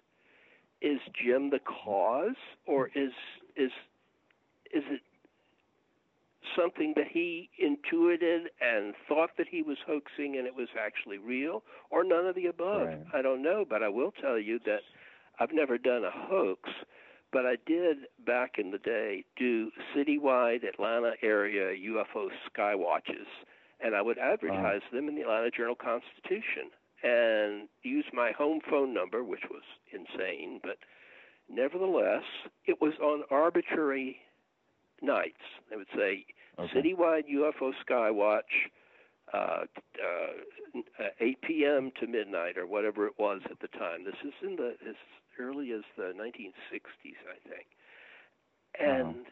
there were always sightings some of them good sightings, some of them uh, uh, uh, fairly close encounters. None of them were landing cases, but they were. Uh, uh, people would call me and, and and give me fairly detailed descriptions of objects that were well, not dissimilar from what you were describing your experience. And the only thing right. I can think of is I said there was a Skywatch, and the UFOs obligingly showed up because they weren't you know there were lights in the sky cases obviously my phone never stopped ringing the whole you know until like two in the morning much to my parents distress but you know they they they spawned me. They had to live with it. What can I say? Yep. So um, um, I would. Uh, one of them, I I said, could it have been an airplane? And this guy, earnest sounding, he has an intake of breath, and then indignantly said, "I'm a veteran." And I thought, well, I'm just going to take the Okay. calls and write them down, whatever. But um, I, I didn't know exactly what he meant, but I mean, it's like these were sincere people for 90% of the time. There were a couple of pranks, Uh-huh. but you know, nothing serious. And people were seeing uh, complex objects just above the uh, the power lines, uh, and you know, and more distant things by the hundreds, simply because I Wow. put a 10-word ad in the classified ads for that day the day before. That's it. I mean, you know, where's the phenomena? Did I create the the the, uh, the phenomena? Did Jim create the Wanaque flap, or is there some interaction between the hmm, percipient and the perceived? I'm not No, sure if I said that question. right, but I think you get the point. I don't know, Yeah. but I do know there is a definite, you know, interaction there. And that is so significant and so far beyond what most people talk about when they talk about flying saucers from outer space. yeah, I mean, it's a real question. Yeah, it is indeed. And I have I have no answer to that except that interestingly enough, that's an experiment anyone could do. Harder to do today, I would say. We live in a um, in a difficult time, and one might not want to give out one's home phone number for something of that sort at this point. Uh, but I don't know. nevertheless, I, I, I think you, it could be done, especially with social media. I think it's possible. Oh yeah, yeah. If you did it with social media, the thing is that there are many gray barkers on Yeah. social media, and and filtering signal from noise there. I mean, we're talking about It's a bit difficult. uh, Atlanta is now a city of seven million people. It was then a city of half a million. I mean, it's, it's the, growth has been largely because Insane. of desegregating, which has rewarded it with uh, an influx of people and sports teams and all sorts of good things that uh, the South in general and Atlanta in particular were not. Uh, in the bad old days, were not uh, not beneficiaries of. So it was possible then, and most of the people were, you know, were straight up good old boys from here. That was your average caller, and uh, yeah. that's not what you would get today. I don't think, not here, not anywhere. Nor, nor could I afford to buy a uh, an ad in the Journal Con. However, you know, I could put it on my Facebook page, but just like anything else, Yeah. I mean, I reach thousands of people there, and while uh, Mr. Zuckerberg calls them my friends, I think maybe ten of them are my friends. The rest are people that I consider. Uh, uh, maybe I shouldn't say this. Well, I already said it. Subscribers.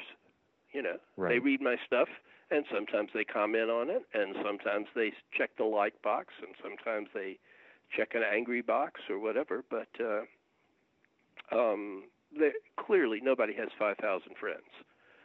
So it's uh, no, I, I, it's a community. To me, I see the people that follow me as more of a community, and there's some like-mindedness, at least for certain subjects. So I post things, they respond. You know, we share ideas, and that that's what we do. It, you know, the the word friend is is, is relative. You know, I see it more as community, right? Yeah, that, that that's very well said. I think that that actually is the case. Although I do think that a lot of people are relying on the social media, so-called, as a Right. substitute for having in-person friends, and they live a rather lonely existence. And I, I, I hate to say it, but I think it's younger people who are more, uh, you know, inclined to believe the. Uh, that uh, someone that they uh, that they exchange emails with is is a close personal friend because if Right. they don't have any interpersonal actions on a on a real uh, in-person basis, they don't even know the person. Person could be a different Right. person altogether. Um, You know, sure. so I make yeah, a point of using my uh, my birth name on almost everything that I do, and uh, yeah. everything that I do now. I do have a an, a, uh, um, a magical name that was given to me by my most important teacher, Michael Bertiaux, in of Chicago, and because he gave it to me on certain formal documents, I might use the you know the name Tauser Hassarim, which right. is 171 in the cipher, if anyone is interested. Uh, so um, um, I, I think it's better when people use their you know yeah. their real identity, and you know let it be out there. And it doesn't mean you have to give out your social security number or your home address, because we, as I said, we live in troubled times, and yeah. Who knows who's going to go postal at our door, you know. So agree that is the thing. Anyway, I, I do, you I, said that I what happens like with the community part. yeah, I do too. I, and I, think that if it is a community, um, maybe the the compromise is to once in a while have a convention or a conclave or something that I brings the people. Hmm. I want I want to have a conclave. I really well, do. Well, that would that would be good. I mean, yeah. there's a tendency to do that. I used to be in science fiction fandom until it got so big that it became total. You know, the same problem. It became impersonal and also expensive, right. and I'm poor, so you know that's yeah. Like, uh, I mean, we have one of the biggest here in Atlanta, the Dragon Con, which started out. Yep. I remember when when um, when conventions, science fiction conventions here were. Uh, I remember the day that we uh, Deep South Con, we broke a hundred people, and we were so happy. It's unbelievable that a hundred people would show up at a science fiction convention. Of course, now you you know you got a a thousand people that are guards and ticket takers, and right. you know, tens of thousands of people there. And back in the day, that only happened at Worldcons. Just not my deal.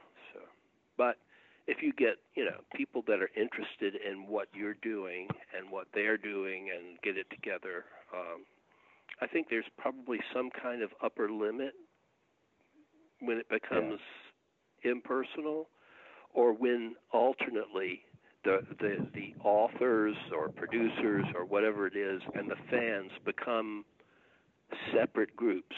You know, that's yeah. Something that I saw gradually happen. Uh, famous science fiction writers, famous in the circle of science fiction readers, which was small then, would show up at these conventions and, you know, we would hang out. But then yeah. it became they had special rooms and they concealed which rooms they had. Yeah. And then I had one famous writer whose name I will not mention, but who said something when I was I and another a group of fans were in his room and an admirer of his work and he ended the evening with really drunk and saying, Out, audience. And I was with a, a friend. His name's George Wells. He's been a fan for many, many years and has a thicker skin than me. We got outside the door and he said, Well, now I know what I am an audience. And I thought, Yeah. Well, yeah. I had then I something said- similar happen.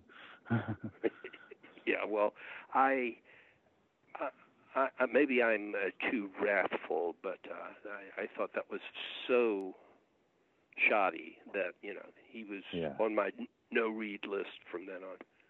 I, I, I, I like did something when similar. know, good for you, good for me, good for all of us ordinary folks who are just out here trying to do the work. Exactly. No, something similar happened to me, and you know, it. Yeah, it, that was that day was when I stopped reading anything this person wrote. I just, yeah, I was like, you know what? I pay your bills, so I put my hard-earned money into your pocket. So if you're gonna act that way, I want nothing to do with it. It's just. Did you actually say that to the person, or did you just? no. Because I wish that I had. I wish that I had said something to I this guy. You know, uh, you know, like, oh, uh, pretty much what what George said, which I thought was, you know, he meant it as comic irony, but irony, and I, you know, oh, That's what I am, an audience. Well, I'm, he's not, and I'm not. We're people.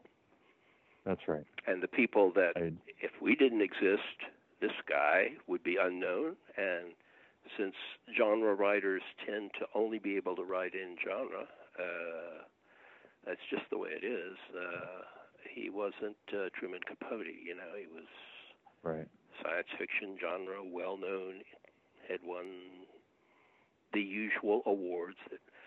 Thank yep. God Almighty that I never met Philip K. Dick because he's my great hero as a writer, and yeah. I love all of his stuff. I read every single yep. book that he ever wrote, but from reading stuff about him, I think I would have gotten along with him in person for about five minutes. So it's, it's fortunate. There are people that are like that. Um, a friend of mine once said that trying he was an occultist and he was trying to uh, differentiate. He said, Frater Achad is somebody that I feel like I could have hung out with. Crowley is somebody that I think I could read, but I probably wouldn't spend more than five minutes with because he was a snob. I said, hmm, "Yep, I think you yep. you hit it on the head." Yes. well, with that being said, I have many more questions, but hopefully um, I can get you to come back on again. we can go through my myriad of other questions, but it's getting very late for you, and we've reached our time limit. So, thank you so well, much for coming on. Okay, can um, can I plug myself, or are you going to plug me? Uh, you I, I you use, plug you. To, okay please, please read my book. Please read Secret Cipher of the UFOnauts. And if you haven't, I have a new one out called God Never Does the Same Thing Twice, which is very gonzo, and the title belies what it's all about. But if you want to just see what I have to say, I used to give, you know, a URL or whatever, but sure. now I've discovered that since I've been on the internet since before it was the internet, there are thousands of entries, not all of them complimentary and not all of them right, but my name is Allen, A L L E N, Greenfield, G R E E N F I E L D. Google me, and if you don't like me, send me a nasty email. I get off on that.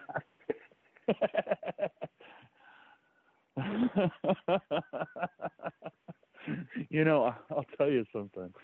In, in all the people I've interviewed on the show, I think that's the best plug ever. I gotta well, tell you that that's that's that's a good one. well, I'm like glad that. that I'm glad that you guys are my publisher because you know I couldn't think of anybody better to to do it. Aww. So thank you so much. And well, thank you. if you. want me to come on again, all you need do is ask and give me a little time to fit it into my not very busy schedule. you know, I'll tell you when you know when you're a writer and you you talk to a publisher. I'm a writer, you know. When you talk to a publisher, you know, you put a lot of trust in the publisher, and the publisher is putting a lot of trust in you, and it, it's a relationship. And you know, I'm I'm very honored to publish your books, and I'm very proud to publish your books. And you know, not all of them. I don't publish all of them, but the ones that I publish, I'm I'm very proud to have that association. So you know, thank you. And I I it's I know it's a love fest for a second, but you know, it, it's good stuff. Sync, sync. I just thought this is beginning to be a love fest. We better quit. Yes. Yeah. Well, I, that's bad uh, podcasting. I'm, I'm I'm very very glad to to have the association, and I hope that it continues yeah, on Absolutely. to infinity and beyond. Yes, and beyond. All right. Well, that was an amazing uh, podcast episode. Uh, we will have more coming soon. Um, hopefully, Ron will free up his schedule and uh, come along too, because I'm sure he would have had amazing questions. So we'll save that for the next one. There will be a next one, I promise. Um, thank you for listening. And yeah, if you like the podcast, uh, like us on iTunes or whatever, you can find us on iTunes. Well, you know how to find us. You're listening to the damn podcast. Um, if you want to, if you want to interact with me and Ron, Uh, we're on Facebook. Just put in my name. There's only two of us. It'll be obvious which one is which. Uh, the other Olav Phillips is a great guy. Um, and if you reach him by accident, he'll send you to me. We have a club. Um, and, you know, paranoiamagazine.com. Uh, please, please read uh, Allen's books, The Complete Cipher of the UFOnauts. It's not that expensive. And uh, support an author. Um, what else am I got to say? Uh, buy the magazine. Uh, have a good night. Um, as I always say, uh, be excellent to one another. Good night. Thank you for listening to Paranoia Radio, hosted by Olav Phillips and Ron Patton. Sponsored by Paranoia Magazine. Read it now. ParanoiaMagazine.com. Intro theme The Guide was composed by Scott Moon. ScottMoon.net. Outro theme Fighting Trousers is by Professor Elemental. ProfessorElemental.com. Voiceover written and performed by Mr. Lobo, host of Cinema Insomnia. Watch new episodes on OSI 74. Visit us at OSI74.com. We are resuming control. For now.